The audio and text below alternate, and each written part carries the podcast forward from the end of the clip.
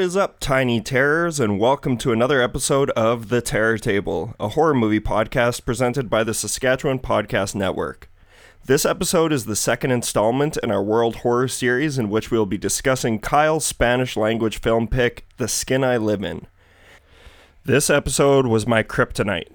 It truly almost killed me because, due to social distancing and the ongoing shit show that is COVID 19, we have been recording all of our recent episodes remotely, but for whatever reason, our internet connection wanted to be a real asshole to us this week. We only recently began to edit episodes, and we only do it when necessary since we see value in natural conversations. But I had to edit out a good half hour of this episode because the connection was just far too choppy, and I knew it would be irritating for you all to listen to. But the silver lining is that Saskatchewan is now in a place where we have gotten to we've gotten the go ahead to gather in small groups or bubbles. So next week we are back to normal, baby. Next episode will be the first ep- first time in three the three of us are in the same room to record an episode again, and we couldn't be more excited for that. It's been four months. For that episode, we'll be closing out our World Horror series with Boozy's pick: "A Girl Walks Home Alone at Night." We also have a ton of really exciting and unique guests planned out for the next few months. So if you haven't yet, be sure you're subscribed to us on your favorite podcasting apps. Leave us a review if you feel like helping us out. Follow us on Facebook, Instagram, or Twitter, and check out our new website at theterrortable.com. But for now, let's crawl onto the operating table and go under the night with this week's episode of The Terror Table.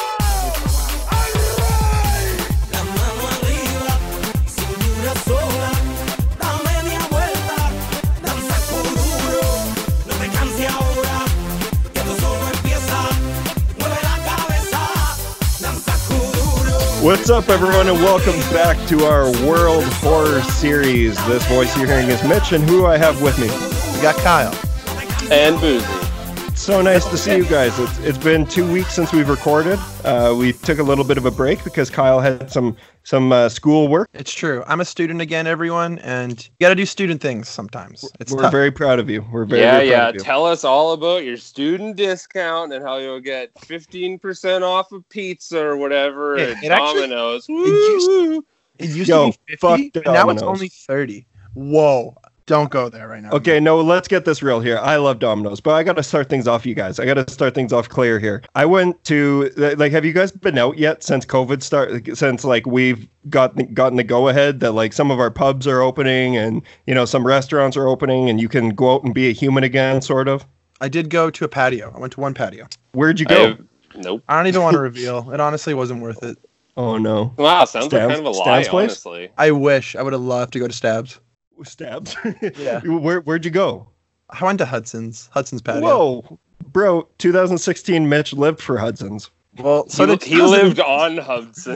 Yeah, So I did did. I lived. 2017 Kyle, but I mean, to be honest, it was the only place that was open. Oh, actually, though, this will tie in. I was trying to go to one place in particular, but they were closed for some maintenance. And Mitch, I think you're going to talk about the same place, actually. I was All right, trying Kyle. to go to a local establishment called 13 Pies, but they were closed that evening for some maintenance. But maybe, Yeah. Mitch, you could elaborate on that establishment. I went uh, on Saturday night. Courtney and I went to our favorite place in town, 13 Pies, which everyone knows if you've been listening to the Terror Table. We are huge fans of that place here, uh, but it is a horror horror themed pizzeria. Uh, I think would we call it a pizzeria or is it just a restaurant? I don't know. I don't know. It, they only what sell makes a pizza for- pizzeria a pizzeria other Well, than I don't know, they- pizza? I don't know what but like what does it mean? I don't I know. We're all they fucking mostly sell stupid. pizza. I Hey think Siri, be- define pizzeria. Oh, Anyways, boys, though, like this was like my Pizzeria 20th. is Oh. a shop where pizzas are made and sold. a shop where pizzas are made and sold. Okay, there we checks out. That Checks checks out. Alright, Yep, we- that checks out. Yeah, we're good. Thank you, Siri. Thank you, Siri. Uh, yeah, no, Courtney I went on a date night. It was our first in uh, what like four months now. So ever since like we've been having to just sit at home and you know order in every single night. So it was so nice that we got to go out to our favorite place in town, Thirteen Pies. You did Um, not you order guys it have- every night, you liar. Who said that they? I never. I didn't mean to say that I ordered in every night, but no, we ordered in a lot. You know, we. Um, what I'm saying is we haven't been out, out and about, out, out for cocktails, out for drinks, out for the best pizza I've ever had in my fucking life, which is what you can get at 13 Pies. True story though. Like we, uh, when we had Lana come here from Boston, when we had Andy and Bianca come from Germany, all listeners and friends of the show, uh, they all wanted to go to the famous horror themed pizza place that we always talk about on the show, and that's 13 Pies. If you're local in Saskatoon and you haven't been to 13 Pies yet, you are fucking up hard. Um, you guys have both obviously been there a bunch, hey? Oh man, I love that place. It's Yeah. Yep. it's It's by far, straight up, straight up, not even lying, it's my favorite pizza by far. But uh, the yeah, best like pizza they- in the city without a doubt. Without yeah. a doubt. Oh yeah, totally. And uh, so Courtney and I had we did uh we always do a half and half because that's what you gotta do. And the reason I'm talking about it right now on the Terror Table Horror Movie Podcast is because half of our pizza was called the Midnight Meat Train, and half of it was called the Hitchcock. That's those are two of my favorite pizzas there. So I'm just saying, if you're in Saskatoon and you can go out for pizza, those are two A plus plus choices. Actually, uh, every pizza I've had there is fucking amazing. But I'm gonna give you a pro. I'm gonna give you a pro tip here. The first time Courtney and I went to 13 Pies, they were sold. They they completely ran out of jalapenos. And there's jalapenos on the midnight meat train. Uh, so they were like, we do like Evening stuff, like ruined. pickled Fresno peppers instead of jalapenos. So we're like, yeah, sure, let's do it. And we did that, and it was amazing. Get the jalapeno swifters, because why are you laughing so hard, you dipshit?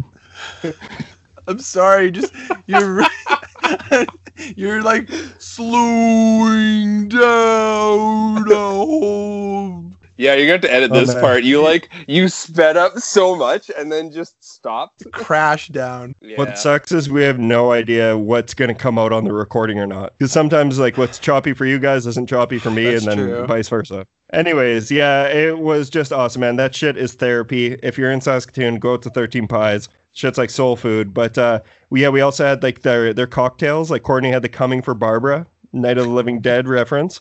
Such a good drink. But I had my new favorite drink from there, my new favorite cocktail, which I guess is a special. Uh, you, it's not actually on the menu, but I'm pretty sure you can ask them for it.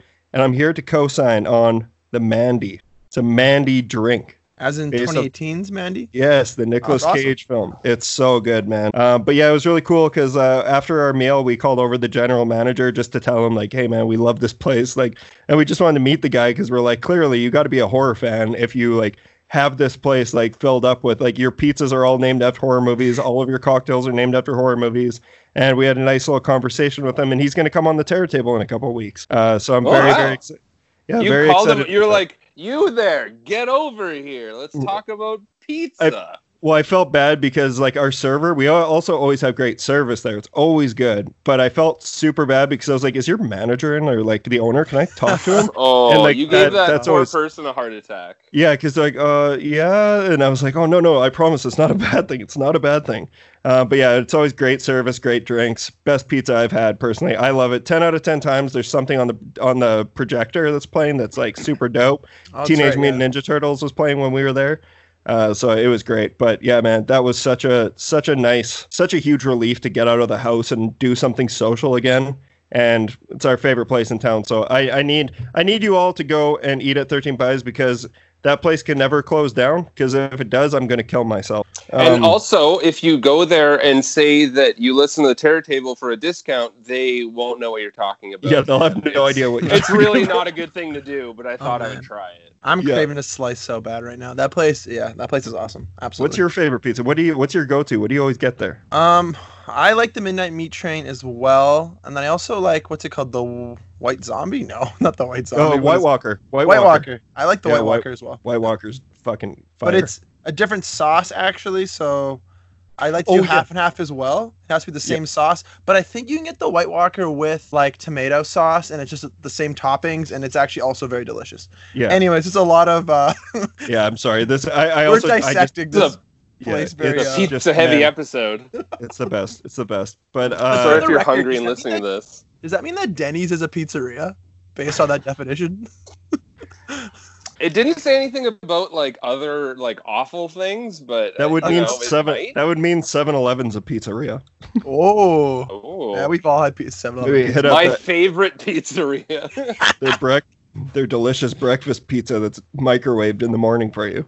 You name a Oh. pizzeria where you can get a pack of smokes with it. pretty good point. That's a pretty good point. So that's that's one one thing that we could uh, improve on at 13 Pies. Let's get a smoke machine in there. By that we mean like a fog machine. yeah. All right. What have you guys watched any movies? Have you watched any TV? Have you played any horror video games? What kind of horror stuff have you been up to in the last two weeks? You fucking nerds. Holy moly. Um, who wants to go first? I will go Boozy. first. I will boldly take us into this episode Please. with 1981's Galaxy of Terror. Uh, Ooh, this yeah. was lent to me by friend, podcaster, and coworker Darcy of 1001 Movies to Die Before You Watch. Shout out to Uh, Galaxy of Terror. three thousand yeah, movies to die out- before you watch. One, you know, I knocked 2000 off because they've probably already done them, so whatever. Yeah. Uh, love you, Darcy. Uh, so, of already done. starring Robert Englund, a very young Robert. Man, Robert Englund kind of looks like Lane Staley. If you guys have Lane Staley Yep. burned in your mind the way I do, Allison it's it's James. weird. I, yeah. Um, Like, so uh, with him as well as. Post heroin, Sorry. post like while he's on the needle or no? No, no, no, no, no. Like pre heroin, Alice in Chains was like glam metal. After that, they got cool. So by I that logic, can that. heroin makes you cool. Yeah. Yes. I think you're totally right. Yep. Checks out. But the heroin part, right? Yep. Um, both. Yeah, that's okay. Uh, anyway, Galaxy Robert of Terror. Englund and Sid Haig is in it as well, uh, looking old. Does this guy ever not look old? He he looks old now in this movie, and he's well, he's Yeah. not around now, but he he's always looks old. Yeah, he's always looked like an old guy. There's a couple of those guys, like my, uh, what's it, Michael Douglas. True. Dude's face has always Yeah, looked true. like a vagina. Always. Oh. Am I wrong? What Um, do vaginas look like? Apparently, Th- th- that's just textbooks. It's just Michael Douglas instead. yeah, but it's it's wild how much this movie is just like Aliens. It came in between Alien and Aliens. They obviously loved the idea of Alien and wanted to make their version of it. And it's kind of weird how much it teeters into the whole story of what Aliens is. And it makes sense when you realize that James Cameron was like, I believe he's like second unit director for this, but they just let him do basically whatever the fuck he wants. And yeah, at the end of the day, I, I believe he went through and talked to everybody and said like, I'm gonna take this story when he ended up eventually making aliens and you can see it like even plot wise it's quite similar um so yeah anyone who's really into like 80s horror uh Sci-fi. sci-fi, sort of th- yeah um definitely check it out. And the other the maybe the part i will let people know in case they don't want to watch it is there's kind of a graphic bug rape scene that's it's really weird to watch um it's it, a lot of it's implication and sound effects but it, you get the gist of it. So if that's not something you want to watch maybe change the channel for a little bit. Yeah. Imagine being the sound effects guy working on that scene. Uh, not- that was probably his reaction when they're Yeah. like here do the do the foley for this he's like oh Uh, ooh. Do I have to? Cool. And also, fun note is uh, we talked about that movie on the episode where Tyler Baptist came on to talk about Nightmare on Elm Street with us. He talked about three Nightmare films with us, and uh, we were talking about Galaxy of Terror. And the next morning, they added Galaxy of Terror on Amazon Prime. So if anyone out there is listening and you want to check out Galaxy of Terror, it is now available on Amazon Prime. Fuck yeah, Kyle, what have you been up to? Well, um, I have two things to bring to the table this week. So consider that an achievement, a landmark, a landmark event. Um, shout out landmark. Yeah, huge things happening here. So basically, I saw this week. I watched The Fall, uh, which uh, which came out last year. It's by Jonathan Glazer. It's a short film, so it's definitely something anyone could check out. It's by the same director as Under the Skin. Um, so if you haven't listened to our podcast on that, you absolutely should. Um, Under the Skin is my favorite movie of all time. So I mean, I don't even know where I'd begin on describing that right now. But if you have seen that film, I do think you'll enjoy this short. It's only six minutes long, but like I was telling the boys earlier, like it's the longest six minutes I've ever watched. Like it's completely tense, very um, I don't know, I guess disturbing, but it there's not like necessarily any like gore or like graphic visuals, but it's just like the way the characters are interacting with each other and the way like the scenes and environments are developed. It's really, really specific and, and honestly kind of like bone chilling. And I don't want to give away too much, but um, you know, the the pop scene from Under the Skin, that kind of tense feel feeling, and everyone knows what I'm talking about if they've seen that film. Yeah. That is absolutely within this short. And so to me, that's telling me that Jonathan Glazer is interested in that type of filmmaking, and hopefully he'll incorporate that into you know future productions he's working on. I think he's already started filming. I don't really know what's going on with that now, obviously with everything going on, but he's working on a new film, so maybe it will sort of feel as terrifying and as gritty as you know some of his recent stuff has. Um, and the score in this thing is fucking incredible. It's uh, by Mica Levy, or Levi, I don't really know. I think it's Levy, Mica Levy, uh, who did the score for Under the Skin, and that's a really really memorable score, really creepy and haunting, and uh, it totally is like without a doubt, um, you know, necessary for this this short here because it would just wouldn't be the same without it. So, absolutely, if you like any of that shit, I think you'll really dig this. Um, if you haven't even seen Under the Skin, I, I think I would definitely recommend this. It's not required to see that before this, but for those who like it, you'll like this. Um, and then, of course, I need to mention though, um, I watched this on a very specific streaming platform. Mitch, do you want to? Oh, Can you take a guess? Any guesses out there for where I watched this? oh, I know where we're going with this. Porn, Pornhub. Well, no, my premium subscription ran out, so I have haven't been on in a while. All of ours did. Rest Yeah. in peace to premium subscriptions. Yeah, it was a eh, you know good run. It was a good run. You know, you can't always be a king. No, that's a fact. You can't always be a king. um, quote. uh, no, I watched it on a, a, a- I think it's new, or it's relatively new at the very least. Uh, streaming service called Mubi, not to be confused with the dumpster fire known as Tubi, but Mubi here. It's much a- is a- cooler, cousin. yeah, exactly. Mubi is Tubi's cooler cousin. Um, and the reason I watched it on this is because yeah, this actually came out last year, but it was only available on like the BBC iPlayer app, which I don't have access to without like a VPN here in Canada, and I couldn't find it anywhere else. I couldn't even find this illegally if I wanted to, theoretically. So I just was holding out for a time where I could like properly watch this. And shout out to shout out Mubi.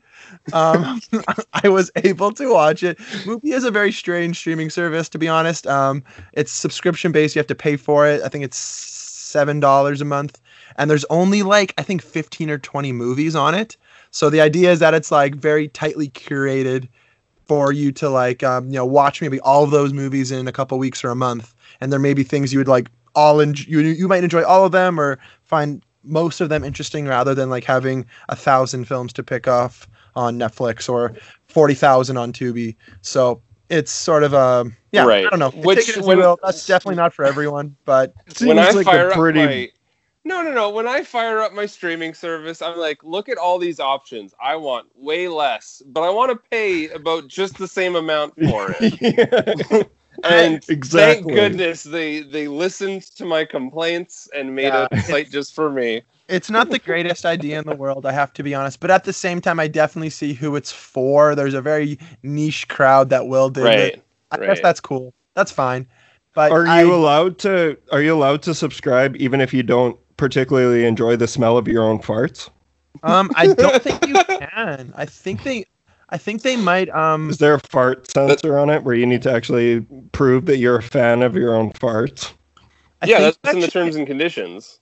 I think it Yeah. only works if you take out a couple ribs and you're able to theoretically suck your own dick. I think at that point you can take your subscription away. Kyle, it's fellatio. We're we're a PG podcast. it's actually auto on, fellatio.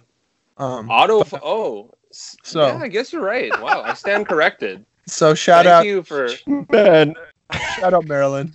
Um, You- okay, you Oh. you're the last the last like honestly Kyle the last minute you were chopping out super hard like it was super choppy and then all I heard was take out your own ribs and suck your own dick. That's all I heard. I think that's all I really need. That's enough context. Okay. Uh, so, anyways, yeah. Again, shout out Mubi. I'm officially giving my 2020, um, you know, uh, Streamer of the stream service yeah, of the year Award. streaming award. service of the year award to Mubi. I give it my full endorsement. Mubi, Mubi 2020, Kyle 2020, Mubi, Mubi, Mubi, Booby, Booby, Booby, all of that. You heard it here first. But more importantly, watch The Fall. It's a very good Yeah. film. Can you at least is there is there a free trial? Yeah, for there's a free trial. So honestly, Okay, well- I would absolutely like. I'm all jokes aside. This short is really, really good. So just get the free Well- trial and then cancel it and watch the short. Well, I'll I'll actually do the free trial and uh, check out the. I want to check out the short and the streaming service. Like I like to check out what you guys recommend on the show. Well- it's a thing that I like to do is uh, take your guys' recommendations. Oh, that sounds a lot like a dig. That sounds Yeah, like a sounds a real little- old dig there. Somewhat passive Considering I brought your movies to the table the last two episodes that I've watched. All right, cool, good pick, Kyle. I'm uh, looking forward to checking out the fall, the new uh, Jeremy Glazer. Uh, that's a reference to Kyle calling his favorite filmmaker by the wrong name. Yeah. Um, I'll never live it down, and it's okay. I should be shamed for it. For the record, I should be shamed for it. You should. Yeah, I'm gonna fucking go, okay? But it's not because you guys told me to. It's because I want to. believe whatever Uh, you I watched.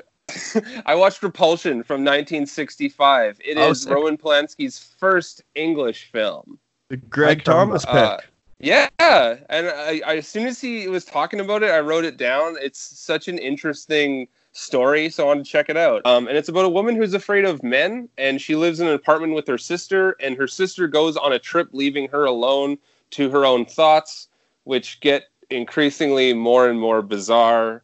And, uh, a bunch of cool stuff happens. It's kind of a home invasion movie. It's kind of uh, paranormal at times. Um, it's a lot of different things thrown into a blender, and it's a very long movie. Um, it's entirely black and white, and a lot of really cool stuff happens in it. There are a couple times where I was confused as to how they did the special effects for it. There are certain things that shift and change within a scene uh, for like 1965 and going, how did they do this? It's it's a very interesting movie. Um, it, at times it does feel a little bit slow because it is such a long movie, and you you see a lot of people like walking around, which you know is is always super interesting. Um, but yeah, it was it was a good movie. I definitely recommend it. I'm glad that Greg uh, got. Yeah, I've Yeah, seen now I Repulsion. This- can.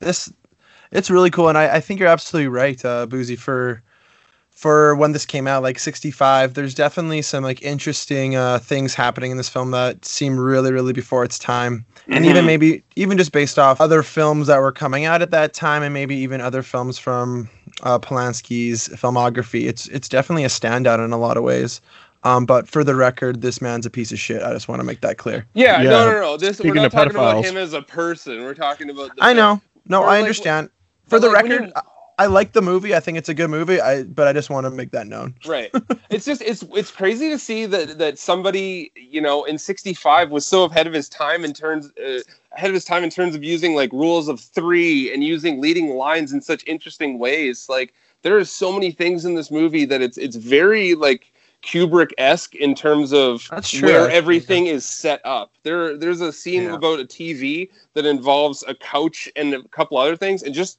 the way it's set up, you know that it was meticulously done. There's no way that it was just set perfectly there, and it's it's stuff like that that is very interesting to watch. Yeah, and it's it's like um it's an interesting movie because it's sort of like on a smaller scale to some extent. You know, there's it's like it feels really um you know uh, well confined in some ways. Yeah, Yeah. and that's some of the best parts of it is uh, things that involve the walls and how it changes and switches, and yeah. What else Okay. have you watched? I watched one other film this uh, this week here, um, and it's it's an interesting pick. It's one I've actually seen before. Uh, it's a film from 2006, uh, and it's written and directed by William Brent Bell. Uh, it's called Stay Alive. Um, it's a pretty interesting you video What? game kidding me? themed horror Fuck film. you. Um, Boozy, you told me I would not watch this movie next month, and I took it I as a didn't. I didn't challenge. dare you. That's the Oh my worst. God. you told me you're like Kyle. There's no way you're gonna watch this next month, and I said, you know what, Boozy? There's a fucking fact. Yes, you I'm did. watch this. You Oh. did dare him. Yeah, yeah, you did dare him. So So, it's- I'm not taking. I'm not taking the blame for this. This is No, on him. He didn't don't have, have to fucking do. It. Yeah. you absolutely don't have to, because I'll tell you right now, this movie is so much fun. I had a blast watching 2006's Stay Alive. I mean, first off, you get such witty one-liners such as "God damn it, you noobs," and "owning fools," and "Wow, girl has body karate going on." I mean, A you- personal favorite that I've used thousands of times. I mean, nobody has ever said size doesn't matter who hasn't played a third person shooter. True. I mean, these are I, I say that all the time too. It's just it's weird. It's it's such a relatable movie. I I really actually had a fucking blast watching this again. Like I I just can't even understate how goofy and how goofy and silly this movie is and how much joy I get out of it. Uh, for those who haven't seen it, we have a whole episode on it. We, like I guess it only came out I guess maybe two or three weeks ago, uh, and you can hear more in-depth thoughts on it there. But for those who don't know, it's a video game horror movie where basically if you die in the game, you die for real. And it it has a lot of great stars. You know, we have Frankie Muniz, we have uh, you know Anna from the OC, we have Sophia Bush from One Tree Hill. Yeah, my girl. One also from John Tucker Must Die for the record. But she, uh, that's one thing I'll say is like I think I've come to terms with the fact that October for a character name is the worst name ever. You don't name someone October. That just makes no sense. I think it's a bad look. You think it's I a bad look? I think it's like naming your kid ESPN. It's not a good call. I think um, ESPN Oliver. It's yeah, I don't know. now. like is that supposed to be spooky? Like ooh, like Halloween's in October, so she's scary. Man. I've heard such dumber names than October. I don't know. But. October is pretty dumb too, and that's my favorite month, obviously. and there is so much cool shit in here. Like literally, uh, really hope we don't have any listeners named October. I hope not. And if we do, I love your middle name. So like the fact that there is a Alienware laptop with a chrome finish that blows one of the final kills is just something that I will never get sick of. Like that is so my shit. I can't even describe it. This movie is insane. There's a pool of blood that bubbles out of a keyboard. like this shit is so crazy. Also, if anyone wants to send me or send me a link to uh, a clear green visor, I need it now. I think that is part of my 2020 lookbook. I want to get inspired by Swink. It's your, your lookbook. my lookbook. you Yeah, heard. swink. I don't know. And it's there's just one part where where the Hutch, the main character Hutch, he runs up to the van because they're playing the game Stay Alive on an Alienware laptop, and he goes, "Hey, don't play that game. I just don't think anyone should play it." And it sounds like he's like jealous at a sleepover because like he's trying to show them his like Pokemon cards, but like everyone else is doing something else, so he's like really upset. It's so funny. Um, yeah, Kyle? it's awesome. Yeah. Can I point something out that you joined the Terror Table like five months ago at this point, or like five or six months? It's been a while, and I sent you home with a starter pack. I gave you the Devil's Backbone, Cheap at it. Thrills. Looking at it, Yeah, are those the only two you have left? uh, I also have Starry Eyes. And you chose to watch Stay Alive again. man, you know, you like what you like. You know what I'm saying? You would love the Devil's Backbone. Hear me out though. This film has like a kind of a cool look to it. It has like that good digital grain, like that, like that kind of like interesting digital You're grain. fucked, where, man. like it just it looks like Kyle, I've seen the movie. You're not selling it to me. You it looks can't. like shitty enough. You know, it's 77 minutes. You're in and you're out. I'm trying to get a sequel. I don't Yeah. know. What's What's funny is uh, Jeff Thiessen, uh, my name Jeff. He sent me a text My message Jeff. about he was doing a poker night with his friends, and they always do like really bad horror movies when they do that. Can you guys hear me? Yeah, we're all good.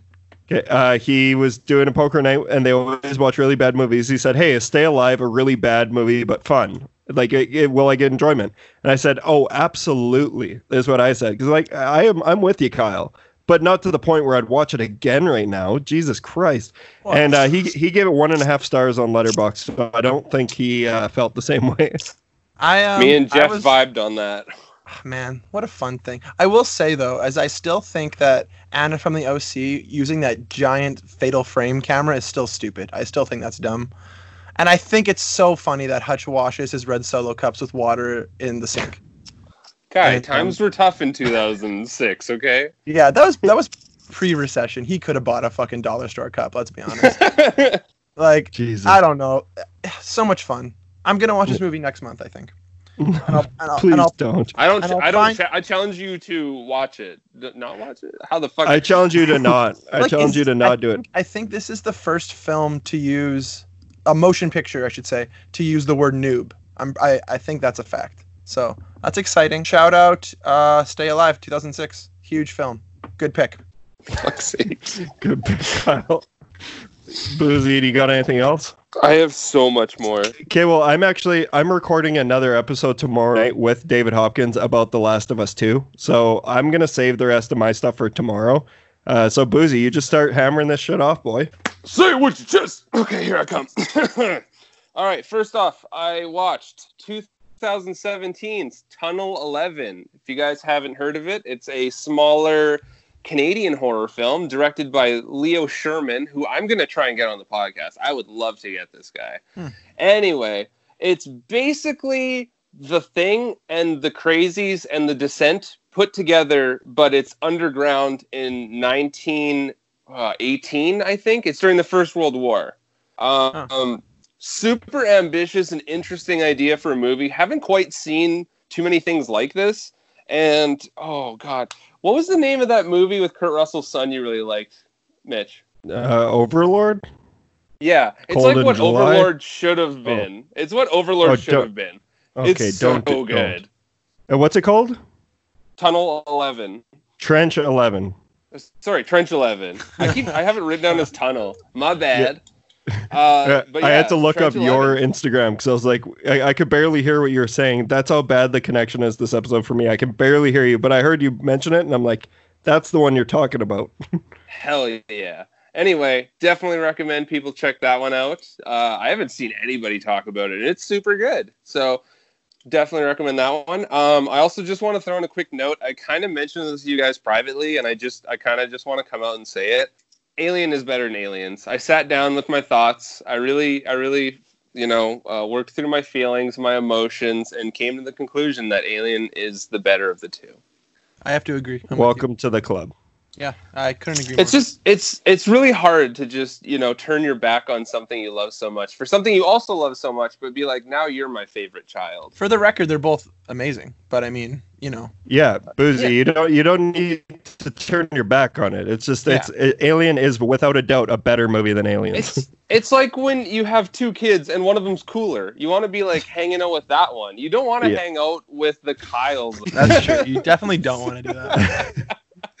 you guys would be fucking watching weird 2006 movies about game boys Any That sounds so much. Kyle. Kyle, do you have a brother or sister who would want to do a podcast? I'll see what they're up to. I got. Can I go Okay, now? what else did you watch, Okay. Boozy? I watched Helming Hellmington from 2018, and it is directed by Michelle. I'm gonna probably butcher her last name. Azeltine. She's a producer of Michael Peterson's Knuckleball. Oh, cool. So, Oh, coming full circle. Awesome. Uh, it's a murder mystery, and it feels very much inspired by like David Fincher. It, it has a very kind of grimy. It reminds me a lot of like Lost Girls too. If anyone's watched that movie recently, kind of has that. Um, Adam MacDonald's one of the main kind of actors in it. He does a fair bit of acting, and What, uh, really? Michael Ironside is Oh, yeah. also in it, well, and um, Munro and Chambers. Munro Chambers. and What? Munro Chambers. Okay, yeah. I'm gonna have to. Wa- I'm gonna have to watch this. And uh, you know what? All those stars aside, the main actress, Nic- I'm gonna butcher her name too, but let me just get through this. Nicole Correa Demood. She's the main actress. She's incredible. She she is so good in this movie. Carries it the whole way through. I loved Hellmington. I can't believe it took me this long to see it from 2018. It's awesome. And the last thing I watched is 2013's Afflicted, which I had also never seen before. It is a found footage vampire I- movie, and it is very bizarre. It, you know, I haven't seen Hardcore Henry, I've heard but I feel things. like a lot Every- of a lot of things from Hardcore Henry were probably inspired by this because it goes from a very normal found footage movie, how you'd expect, to super over the top crazy. It's a lot of fun.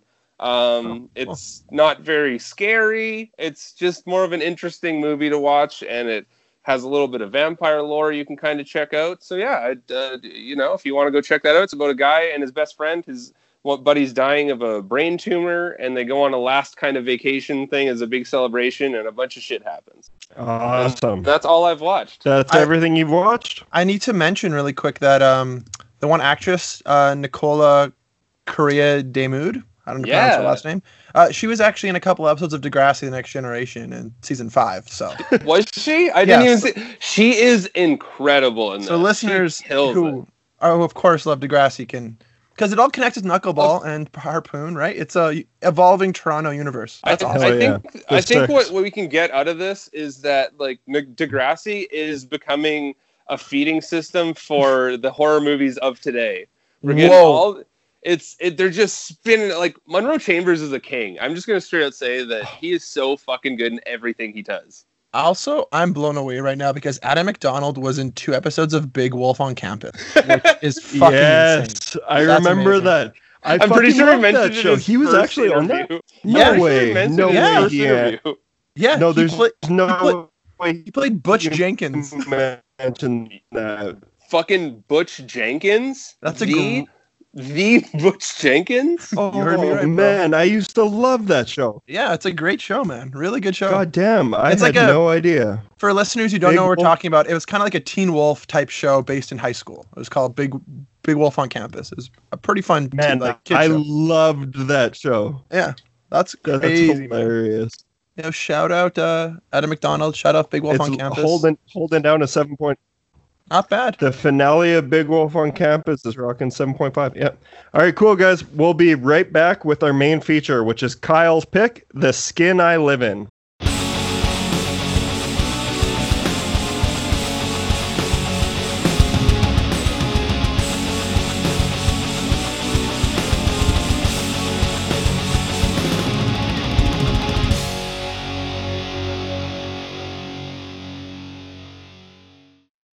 Entering the Thunderdome. This is Kyle Zervinsky and his World Horror Series pick, The Skin I Live In.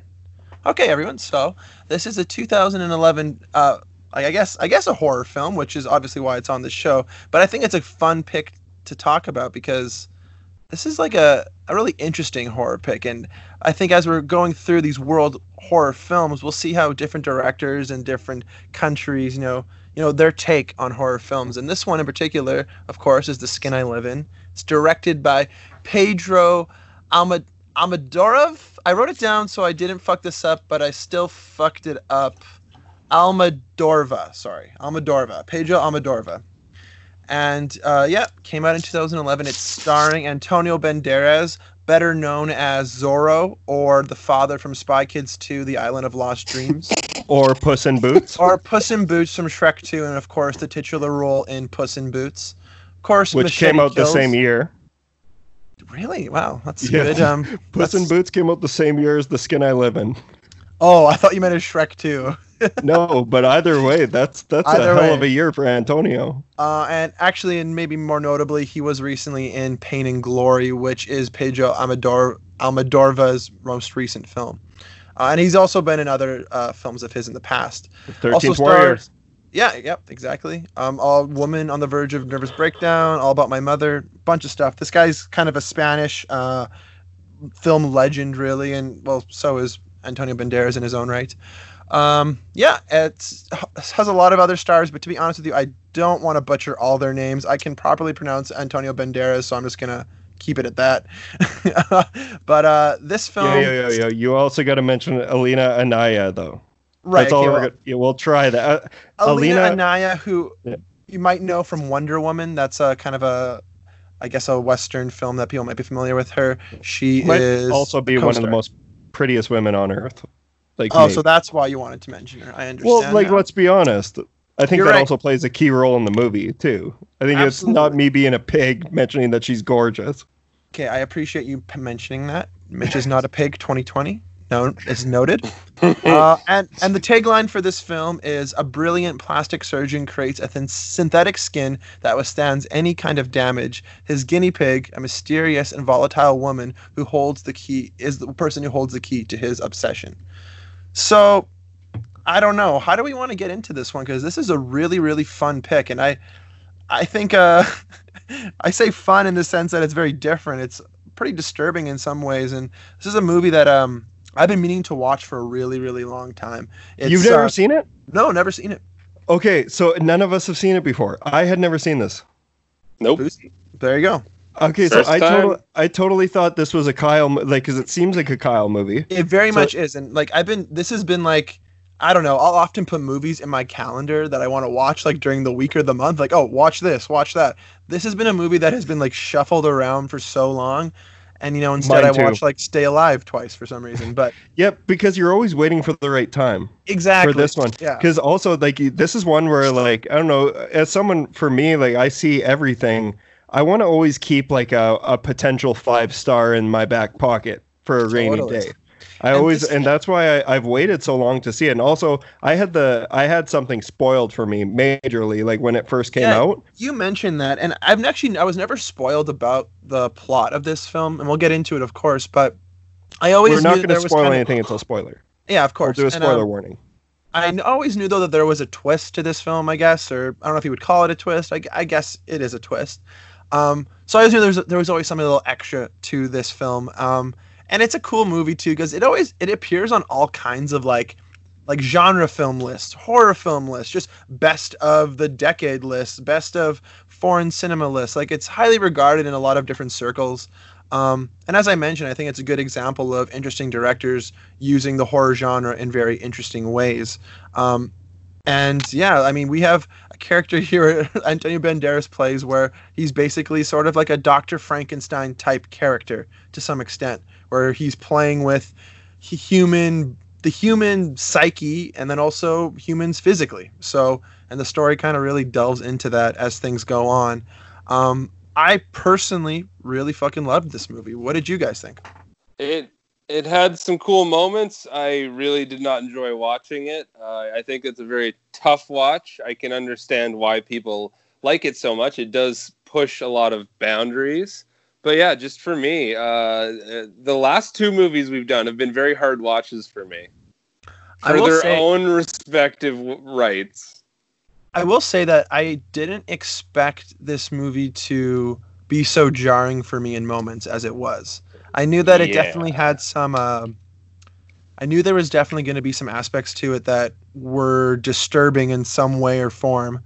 Uh, maybe you know it's under the horror genre, so I was expecting gore or sensitive subject matter or, or something. I don't know, something shocking or revealing in that way. But I agree with you, Boozy, in that sense. Um, in my opinion, I liked this movie, but it, it was a hard watch in some ways. Absolutely. Well, I, I can't see anybody being, you know, maybe I'm wrong. Maybe there are people out here that are like this, but I can't say after seeing this movie once that I'd go like, "Hey, it's a Friday night. I'm hanging out. Let's put on this movie." Because it's it's hard, man. This is a hard watch. Um, I think one of the best things it does is to keep you entertained throughout because I didn't see a lot of the things coming, and every time something did change, it was very jarring in that way. But yeah, it's just maybe it's not that I didn't like this movie. It's just that the subject matter was so hard to deal with, and the characters were that it's hard to be engaged any other way than at a surface level. Right. So it's very successful what it was trying to do for Oh, both of you. That's what it sounds- I'm sure it. Yeah. But for you, so I guess um, for you, it, wa- it was less of the subject matter and it was more of the way it was presented that you enjoyed. Like the subject matter was hard for you to digest, but you can acknowledge it the way it was, I guess, presented. yeah, I, and I think I think it's it's crafted super well, but it's hard for me to go. Yeah, like I'll totally recommend that to somebody. I I, I don't know I- many people I'd recommend this to.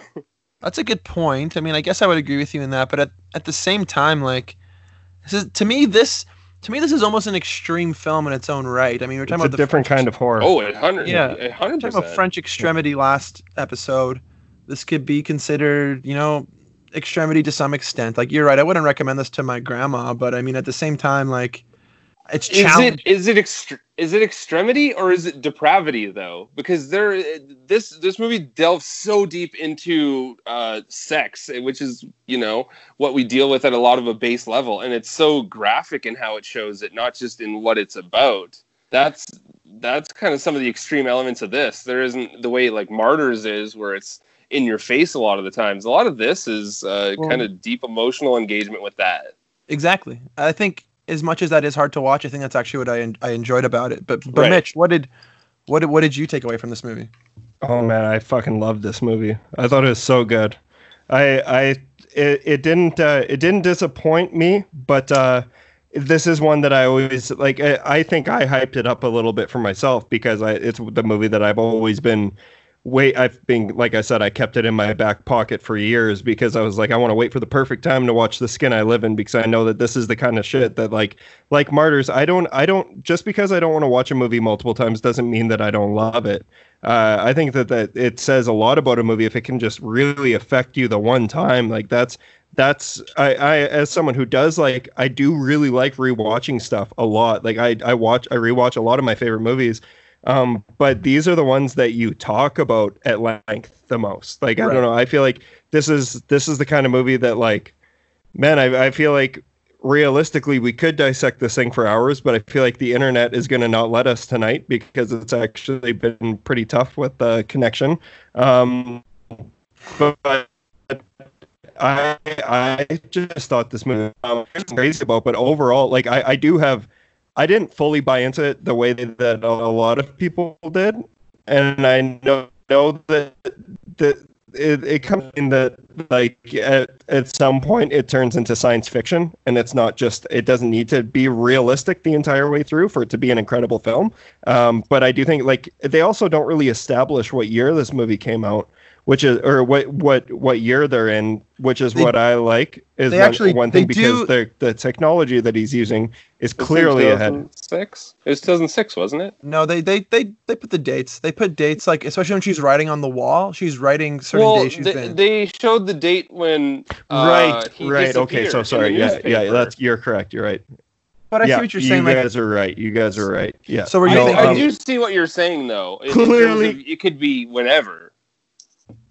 Clearly this could not happen right now. Like someone could not turn like I don't want to. I'm not going to spoil anything yet, but I I uh, before we get into spoilers, all I'm going to say is that I thought this is like what Kyle said about Martyrs last week. This is the type of challenging that I appreciate in films. Like this is the stuff that I really like. Like it's very uncomfortable, but it's clearly like I, I think if you were to take the subject matter and make it not brutally uncomfortable, that would be a problem. Watching this and it was not making you feel disgusting, then that movie did a very poor job.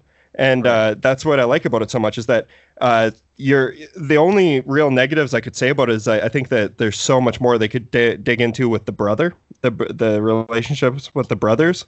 The And, uh, Catman.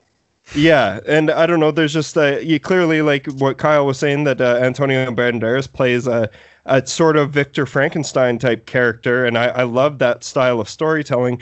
But also, you can just tell that this is just a true Hitchcockian thriller. And I know I sound like a pretentious dickhead here, but the way that the film is like framed up in so many segments, it just feels like a true Hitchcock, uh, like That's homo- true. a homage Actually- to Hitchcock. I didn't even think about that, but you- you're absolutely right. That's a really yeah, good point to prove. and yeah. and even like it, it obviously it's a film from Spain, but like it has European sensibilities that you just you you we can't you don't this is the type of movie that like obviously I had seen Martyrs before, so it, I didn't experience anything like overly profound because I had already knew what to expect there.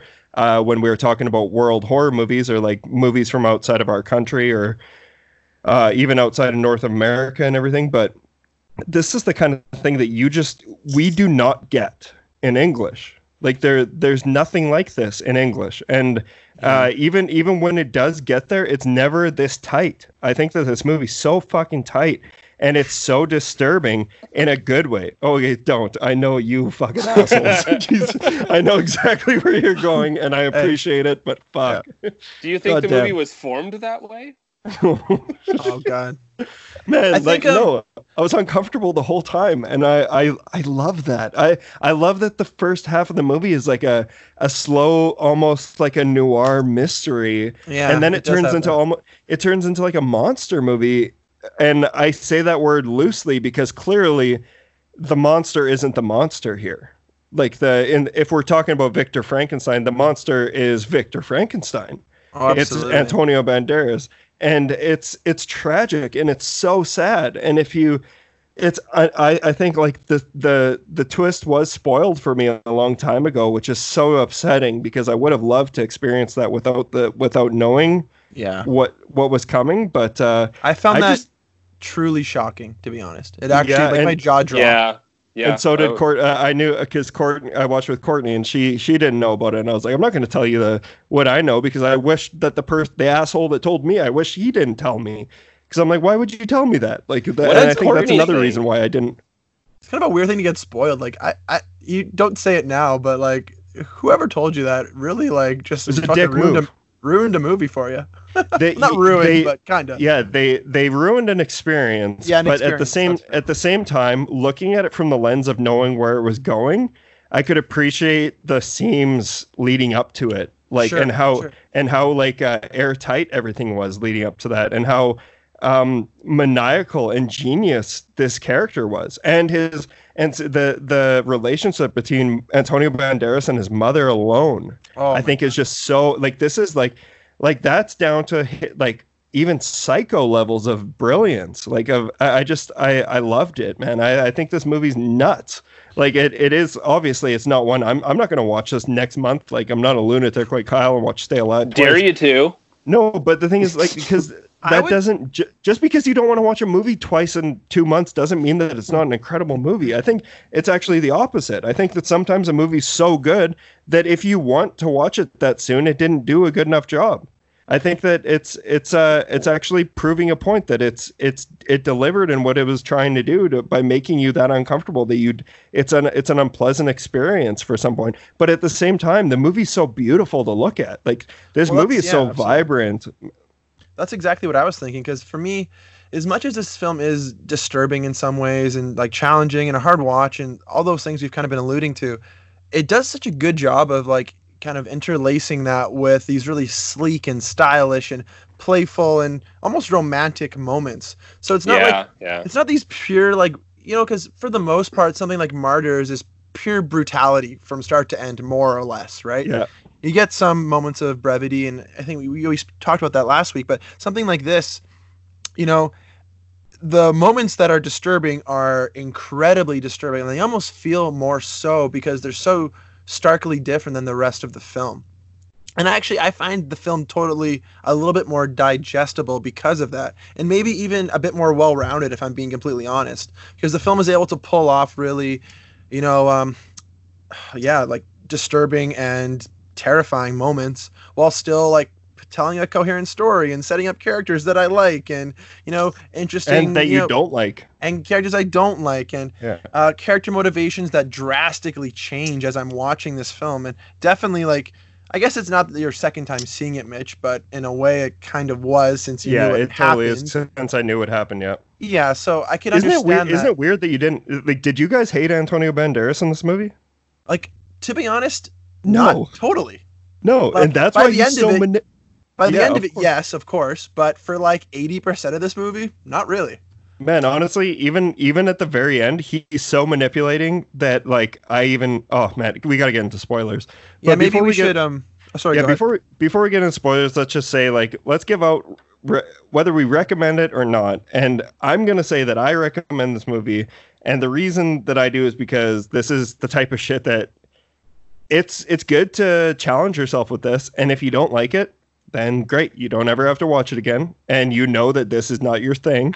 Uh, if you're generally not the person who likes art house, art house or slow slow burn, cold and calculated cinema, then this might not be. I know I sound like such a pretentious piece of shit. God, I want to wedge you myself. See, this It's is why we got to get we got to get back together in the same room, you guys. I'm so I'm so ready to be back in the same room because then you guys could noogie me or wedgie me when I say that. Um, but I just I think that this is it, I man I totally think this is one that I would recommend to anyone just to hear their reaction because Right. like it's it's and all, not only that but it's it's not even a reactionary film it's just a really well made movie as well and i think it's a really well told story and i think that i understand the motives of all of it and it's also like the fact that you can understand that is what's so troubling the, it's Yeah. troubling it's troubling that you're not hating antonio banderas the whole movie and I think that that that makes the movie kind of brilliant. I Who's- really liked it. What's it gonna be? Um, I guess if if you want to push your push yourself to a new area, because there's a lot of things in this movie that are, yeah, you could say it's genre bending, and you can say it's it's pushing boundaries, which it obviously is. And whether you're into that or not is your own call. I I don't. For me, unfortunately, I didn't feel like there was enough great things that happened outside of there that kept the story going where I could be like, oh, super engaged by it. It was it was kind of like watching a train slowly go towards like a bunch of Betty Boops laying on train tracks. Like you're just watching it happen the whole time. And You know it's not going to end well, yeah, exactly. You know it's not going to end well. And unfortunately, and like it's moving at a snail's pace. yeah, uh, just between I everything think it was else. that slow, to be honest. It does feel really slow, and I- there's weird romance parts where you know I obviously understand they're trying to sell you on one thing, and it's really hard to buy into at some points. Also, there Yeah. just there's that's just a my lot of that's my main beef. there's a lot of fucking, and they could probably tone down the amount of people talking to other people while clutching boobs. Like so many people talked to women like their boobs were like the other end of the you know the the phones that had two cans on each end and the He's string. a plastic surgeon, man. That's that's what they do. They have No, to. it wasn't just him. It was other people. Like everybody was just talking to boobs. Like women have faces, guys, and I think that's what I'm trying to get across here. Is hello, I'm up Whoa, here. whoa, boozy, whoa. I think uh, I think the movie kind of speaks for itself in that sense, eliciting the idea that people are terrible and there's terrible people in the world. You know. yeah, But um, that's kind of what uh what I find interesting about this movie. I would definitely recommend it if you're in for something that you know, you know, could turn you off, could turn you away easily. Um, but if you want to sit with it and maybe, you know, let it digest, I think I think it is a really interesting watch. To me, it's it's totally just character studies. It's looking at human emotions, the you know the human i don't know condition i guess another uh, pretentious way to put it but that's exactly it it's looking at terrible people and how sometimes terrible people think and develop as they grow older and how they develop with past trauma into new trauma It's and really, also really they don't realize that they're being terrible. exactly I, that's that's the other thing that I really love about it. I love that they don't That's realize that they're the monsters.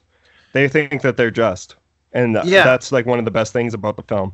And But I also I, think- need to clarify before we move on to before we move on to spoilers. And sorry, but I just want to make sure I get this out because I don't I I also don't think that this is a really a slow movie. What I meant by that is that you know it's not going to end well. sure and yeah, yeah, like totally. so it's just like you're the whole time it's like it's a slow build to something horrible and it's it, it actually that that might uh that might turn someone off when they find out like because it, it might not be as jarring at the end. Because the end isn't all that like it's not like earth shattering but it is uh it's it's upsetting it's emotional. it's like it's really definitely uh, it's so emotional man like it's a, it's dramatic. It's dramatic. it's an impossible situation to put yourself in. That's and like brilliant. that's and it is brilliant because you're right. It's so like it's unrealistic but realistic in the same sense so it's How really, did someone like- think of this and pull it off so well and make Yeah, it so cohesive? Is Okay. Yeah. Let's get into uh let's get into spoilers here. So right. well, for those uh who don't want to be spoiled for the the skin I live in, uh please listen back next week for our next episode. Uh if not, if you're ready for the challenge, you've seen this movie or you just want to hear what the hell we're ta- have to talk about it, um please continue on from this point. Yo, so when that tiger was fucking Vera, I was losing my shit, and Oh Courtney didn't know why. Yeah, so dude, I knew was- I I knew what was happening, and I was like, oh my god, like That's messed up, man. Well, the thing is, is that scene. So I guess we'll explain to the listeners here. The film features like what's what the most of the film is about is this, I guess, guinea pig or ex, not experiment. I don't want to say experiment, but this person that Antonio Banderas, who's Antonio Banderas, who is a A plastic surgeon, patient. Is working on. Yes, a patient, but he's also confining them into his mansion and working on them, kind of like a pet, basically. And um, their name is Vera, and basically he is doing all kinds of experiments and treat like training her to some extent. Is kind of how the film sets it up. And then abruptly, while Antonio Banderas is out uh, out getting groceries or some shit, his brother, and he doesn't even know it's his brother at the time, barges in to the house, breaks in, like basically, I don't know, kidnaps his mother more or less, and then goes in and brutally like rapes this woman Vera, and it's a really really hard watch. And it's even harder to watch because their conversation is just so like off the wall. Like you're watching such a graphic like uh, depiction of violence and sexual violence, which is even harder to watch, obviously. And then their conversation is kind of like she is a victim in another sense and she wants to escape from this room. She wants to be out of here. She's like take me wherever you're going to go and he's just pure hatred. He's just pure like evil personified. Like he has no redeeming qualities.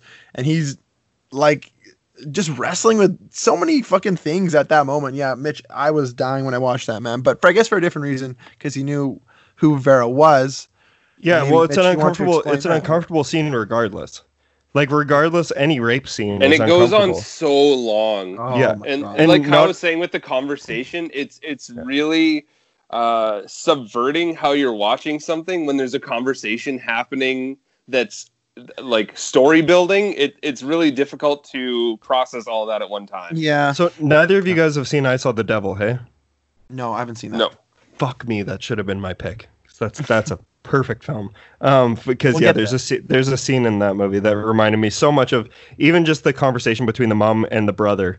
And uh, I don't know, man. That I was just so captivated by that whole situation, and then also not seeing like the it, it was. I'm I'm normally like I don't always love when a timeline jumps around the way that it does, but I also that's you know a classic form of storytelling, uh, revealing revealing what's happening through you know every six years or everything. That that's how the film uh, portrays the story. But it just like it makes you so uncomfortable when you know that clearly there's something not right with Antonio Banderas. And for the first hour of the movie, he's not really he's just being kind of a weirdo, but you don't know why. Well, And he, you, you know he's keeping someone hostage, but you don't know why. Right. That's And yeah, then that's when you find point. out why why he's doing it, and um, it offers up a conversation that I'm not sure I'm willing to have right now about rape culture, and uh, about like uh, it's it's an impossible conversation to have uh, that this movie tackles, and that's where I think it's a really important scene where you originally have uh, his name Vicente or Vi- Vic- yeah I, I'm obviously I can't speak Spanish, uh, but Vicente is at the party where. Uh, where Nor Nor Nora's at is is it Nora or Norma? Yeah. Um, I think it's Okay. Norma. No, it's Norma. yeah, Norma. Okay, but um, he's like kind of flirting with her. She's flirting with him, but he's fucked up on all the pills that he's on because he's he's just like a druggie, and he, he talks about that multiple times. But then he asks her like, "Hey, are you like, uh, what are you on tonight?" And she starts naming off antidepressants. Like I don't know if you guys picked up on that, but I've yeah, on I a was I was wondering, like, why is everybody off the pillies in this? Like, what is going on here? well, well, he- she's Vicen- medicated. Like Vicente's on actual like mind altering drugs where he's like trying to get high and she is not trying to get high. She just was so oblivious to the situation that she's like, "Oh yeah, I took this and this and this today." And she's naming off antidepressants. Like and th- those are all things that she's been on her entire life. Man, that sounds like a great stack. Like, Yeah. oh, you would It is a kill stack. for a stack like that. Honestly, I've been on a stack like that. Oh. so I know I know That's but money like time. yeah but then uh, like it's it, it's such this movie deals with so many different themes of like i almost i kind of wish i would have watched this movie a couple days earlier because i didn't watch until yesterday and i i like i feel like uh, this is going to be one where i'm actually going to be thinking about for a long time. Um, Well- and i think i think a repeat viewing is going to be very helpful. I Um, agree, man. should they they make a joke about that. Like they make light of it. Like where he goes like oh like so you're fucked up too. And then he takes her to the forest and he's like starts and she it's it's a prime example of consent where you know she she backs out when she realizes how heavily pushy he is Yeah. and he doesn't know how to deal with it because he's a toxic man who's fucked up and he's on a bunch of drugs and then it ends up destroying his life and kind of rightfully so but to this extent it's it's pretty extreme Man, if I wouldn't wish this shit on my worst enemy. yeah that that is the thing right it's it's um like without a doubt you you want the worst i guess for this character vicente who who's done a terrible thing but you know the film really spends its time showing a very very uh, graphic example of punishment right and i mean i don't know i guess i wouldn't wish it upon Yeah. anyone else either because they go through vicente goes through like physical emotional and Mental to to mental- no end. like torture basically and then the film dives into like gender politics and gender identity and like yeah. very um you know very complex ideas. And i really think that's this film's strong suit to be honest with you. The way that it can kind of show things in a really outrageous almost campy way to some extent but dealing with very serious topics and dealing with them pretty well and kind of being a little bit um I don't want to say like I don't know, there's being a little bit ballsy, uh, taking a little bit like to having a little bit of sense of danger with like the way they're tackling these things. These are just basically things that people don't feel comfortable talking about a lot is what I'm trying to get at. And I, I think this film is really trying to touch on very sensitive topics in a really, really intense way. And I, I that's what I like about the movie. Obviously, like that's going to be really uh, hard for a lot of people to watch. And I think that's totally valid. Um, but at at the same time, I do think that films like this help conversations grow and help you know other creators have better understanding for these ideas, and you know we can see more films get made that feature really, I don't know, you know, subject matter that isn't covered a lot, and I don't know. I Right. think it's important to be honest.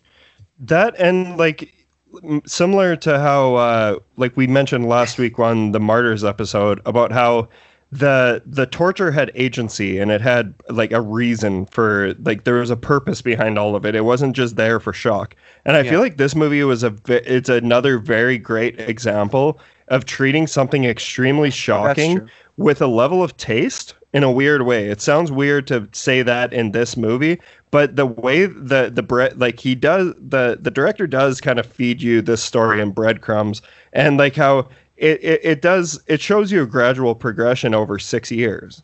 And That's right, because yeah. that obvi- obviously this doesn't happen overnight. Um but even down to like where he what does he have a vag vaginoplasty? Is, is that what it's called? Yes. Yes, that's right. on you got a badge now and you gotta fucking you gotta prime that shit. You gotta you gotta use this one then you gotta use this one then you gotta use this one. And oh man i was just like losing my shit because i'm mm. like man that is that's got that's gotta be number one worst fear So man, th- this guy like, explained it to him the way your dad explains like changing your oil and regular maintenance on your car. it's so true He's like, you gotta It's have so the windshield man. wiper. You gotta make sure those are good. You gotta have fluid for that. You got. Like, but So- you already know this right what do you, what do you what do you guys think your Antonio Banderas' character's motivation was to give this person like do the operation that they did to it? Like what was his motivation for? Like obviously he wanted to harm the person or get revenge or whatever. Yeah, get revenge, have seek vengeance, but like why specifically that? Do you have any idea? like I think it was literally to fill like he he became a broken person from that point forward, and I feel like that was his way of filling this void that was taken from him that created kind of who he became. And he just You- basically is like, I'm gonna force this person to fill that void. right. Okay. He's a narcissist. He's an entire. He's a complete narcissist. Is what I took from it, and that's what all psychopaths are, and evil Yeah. geniuses are narcissists. And he's obsessed with himself, and he couldn't fathom the thought of his wife leaving him for his brother, and then his his daughter being raped, and then and then killing herself as well. He saw no other option than to recreate the life that he had before and carry on without carry on, but in an improved way. Like he the synthetic skin that he was creating is just a new and improved. It, it like it, it- even it comes down to like when the other doctor comes and visits him again and tells him like that uh, he, he he found out that he's just like hey this this guy that we gave a sex change to he's been missing and narcissist in the works like he's he's doing it all for himself and everything is all for himself can you hear me We can hear you. Yeah, I think I think you're right, man. That's kind of what I took from it too. It was sort of him like really getting lost in his motivations. Like he wanted to do what was right for his wife, who he had obviously like ill will towards, and do right for his daughter that he felt terrible about. But that he was also kind of roped into her, um, you know, situation as well. But by getting lost in it, what I mean is he became a complete psychopath in the process. Like maybe he always was to begin with. I mean, sure, I guess you could assume that, but yeah, I think you're right, Mitch. I think he became so, you know, obsessed with himself basically and wanted to seek, Yep. you know, what was right for what he believed, and you know, yeah, kind of just find self gratification in a very twisted way. yeah, and I- you could tell that he he he was kind of choked that he couldn't uh he couldn't just like shoot off a bunch of emails and get in a bunch of magazines about Vera because he he knew that he achieved something insane. And he couldn't do it because of because of uh like obviously he committed a crime and he he knew that. And that's what a true psychopath is. Like Ted Bundy knew what he was doing wrong Yeah, and that's, yeah. exactly what Antonio Banderas he knew what he was doing was wrong Can I And just that- that's interject with something? Uh, I just wanted to say that what it that is. among all the things in this movie, I did find a bright spot that if it, just follow me on this one. Okay, I'm following. Okay, if you really loved your homie, and I mean really loved your homie, you could make Yes, I would a wife Kyle. homie. You can I would what? do that in a heartbeat with Kyle. Yeah, you could make a wife homie. I'd wife Kyle in a heartbeat if I could. I mean, I do have the ass. if I for could it. invert Kyle's dick, understood. it would be over. Understood. No comment. No comment. I'll go no comment on that one, but I'll respect it at the same time. It's just Um, it's bold. It, you know what? There's my movie right there. I'm gonna write my It- version. I'm boozy. My film's called It's Bold, and well, there's a lot of dicks and a lot of vaginas. There's both. Um, yeah, I don't know. I guess what what I did like about this movie as it progressed, though, was sort of how the characters developed. Like their dynamics drastically shift. Like his mother, Mariella, Mariela, I don't know how to pronounce it properly. She turns out to be his mother, right? And not only that, but she is the Tiger Man's mother as well. yeah, yeah. and describes that you know this depraved man, this man who's wearing a tiger. We call him the Tiger Man for context. He's during Carnival, so he's like dressed up. Tiger King. No. Yeah, he's like dressed up as a Tiger King for Carnival. Uh, this crazy person who, yeah, assaults Vera in the house. He is Antonio, Antonio Banderas' brother in the film, and then, uh, sorry, their mother isn't really ever revealed to their be their mother. I don't think she's more of like, uh, you know, a worker for the house, a caretaker, servant, even. I don't know. They Right. talk. No, they talk. She talks about being her, uh, the mother of the tiger guy, countless times. But sorry, but like to Antonio Banderas, like, does he know that? No, but she she says it when uh, the like what what's his name again? I don't want to just keep calling him. I'm gonna It's well fuck it. I'm gonna keep calling him Ziga. Yeah, Tiger King. Um, Sure, when when he comes Tiger. in the house, like she says, like when your brother gets back, he's gonna like you need to be out of here before your brother gets back. Right, right, and right. But she keeps saying that, and then and then he, she he says, "You're my mother. You're my mother. You need to you need to protect me." And she says, "I'm not your mother. I just gave birth to you." She But- says that to him a couple times. Doesn't she mention something about how Antonio Banderas doesn't know that though? Doesn't didn't know that they were brothers? Yeah, uh, they they've always been at each other's throats because yeah, they they had different fathers. Yeah. They had Anyway. different fathers. So and like that also explains that because they both went down a, a dark path, obviously. Right. Yeah, yeah. Because he Very was robbing he was robbing banks and everything, and then uh, Antonio Banderas was making vaginas and fucking them. Um, Yeah, But- and I I don't know if we, I guess I haven't made that clear yet, but it's really That's where you truly see that. I could bear I can barely hear you guys this episode, but I'm trying to piece together little pe- like little pieces of what you guys are saying. Good Yeah. thing I know you guys both very well, so I can piece together what you guys are sort of saying. Okay, fair enough. Um, Whatever. I'm I'm just gonna say this really quick. Okay, so, but then even Vera, who is like the captive patient in the in the house here that Antonio Banderas has, you know, as the film progresses, we find out like who her character like is more directly. Like she's not just this patient, and of course you have like obvious like questions like what the hell is she doing there? Who is she? Why is she there? As the film like begins, but then it ends up to be like an intentional lookalike of his ex-wife. Yeah. Yeah. And not only that, but She was She- leaving him for the brother. yeah, and like I don't know, it's weird because like That's a As much- definite downgrade. it's a, Doctor bank robber. I'm sorry. That's just it's it's a weird thing, right? Because like the film takes its time to explain where Antonio Banderas' character is coming from and why he is depraved as he is. So in a way, I have no sympathy for him, but it does a really good job of explaining why he is the monster that he is, and that's what I think is really strong about it because he has a lot of tragedy in his life, but instead of like oh, yeah, working they both do. Yeah, instead of working through that tragedy and overcoming it or, you know, seeking help, he ends up putting that tragedy onto others and making other people's lives worse. And I don't know, I, I think that kind of speaks to like how people cope with things. And not everybody there's not a right way to cope with things, but there's also moments where you do need to seek help and you can't necessarily, you know, do it all on your own or else you might do something, you know, that maybe you shouldn't. I don't know. Agreed.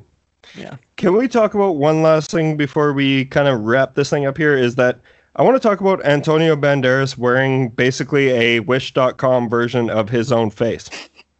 Oh yeah, yeah. That that is pretty fun. What was up with that? Was that just like I don't know. I was like, man, you couldn't have found a different. Like, I like it was. Lit, he could have chosen any other mask, but it was like it- this just looks like an Antonio Banderas mask from Wish.com. And that was the only scene, right?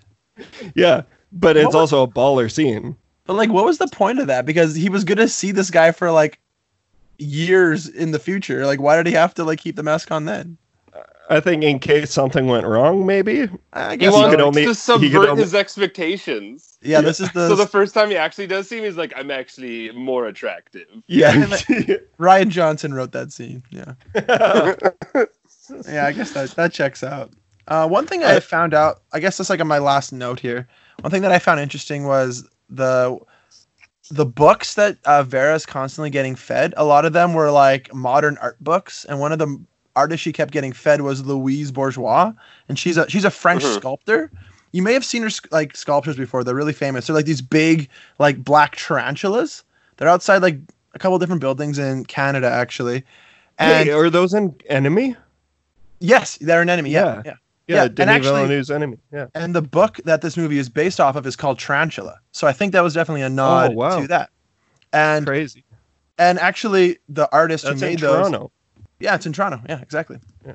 And the artist who made those works, she was actually under psychoanalysis for 30 years. So very similar to this character Vera. Holy shit!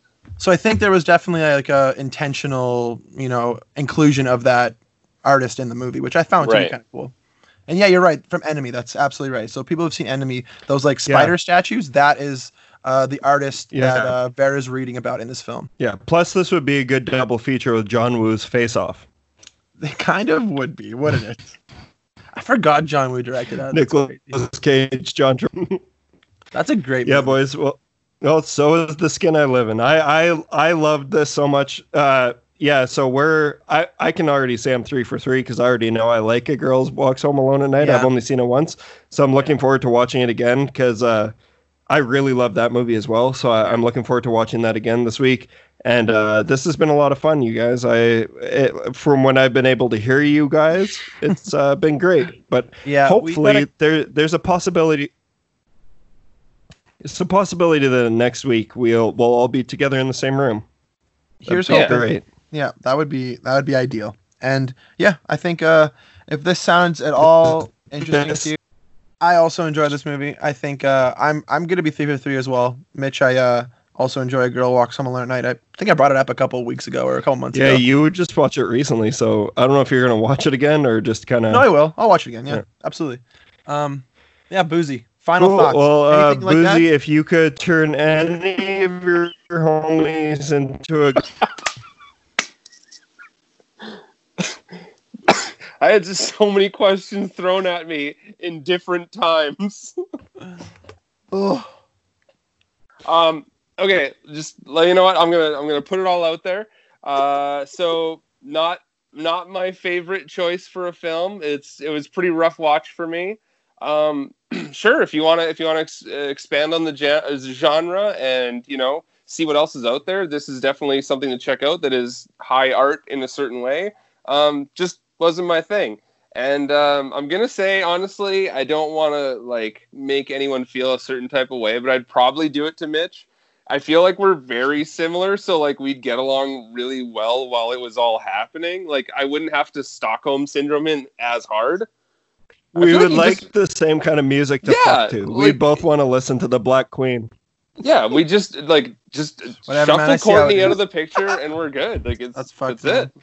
That's fucking Yeah, man. I We're see how going to 13, 13 pies for dates, whatever. Yeah, fucking right. I'm in. Yo, actually, All right, and Kyle, and Kyle, yourself. Just kidding. Not um, gonna make you answer that, but but who would you choose? I would choose Sophia Bush. Okay, but for real though, you guys, like, can we can we all agree that like Vera, uh, wa- is she not stupid attractive in this movie? like, be What kind of honest. segue is that? Where are you going with this? no, no, but, no, but seriously, like, You're really doubling down on this, hey? well, she's really. Oh man, I thought I thought I was like, man, that's like a. She, she seems like a robot because she's too attractive. Uh, Mitch, unlike you, I respect women, so I will not ask. All right, the can I We'll see you guys next week on the Terror Table, where we'll be talking about Boozy's World Horror Pick. A girl walks home alone at night. There you go. Fuck me. I'm so sorry for the bad internet connections, but COVID. Am I right, boys? All right. Yeah, fuck, fuck 12. 12. Fuck 12.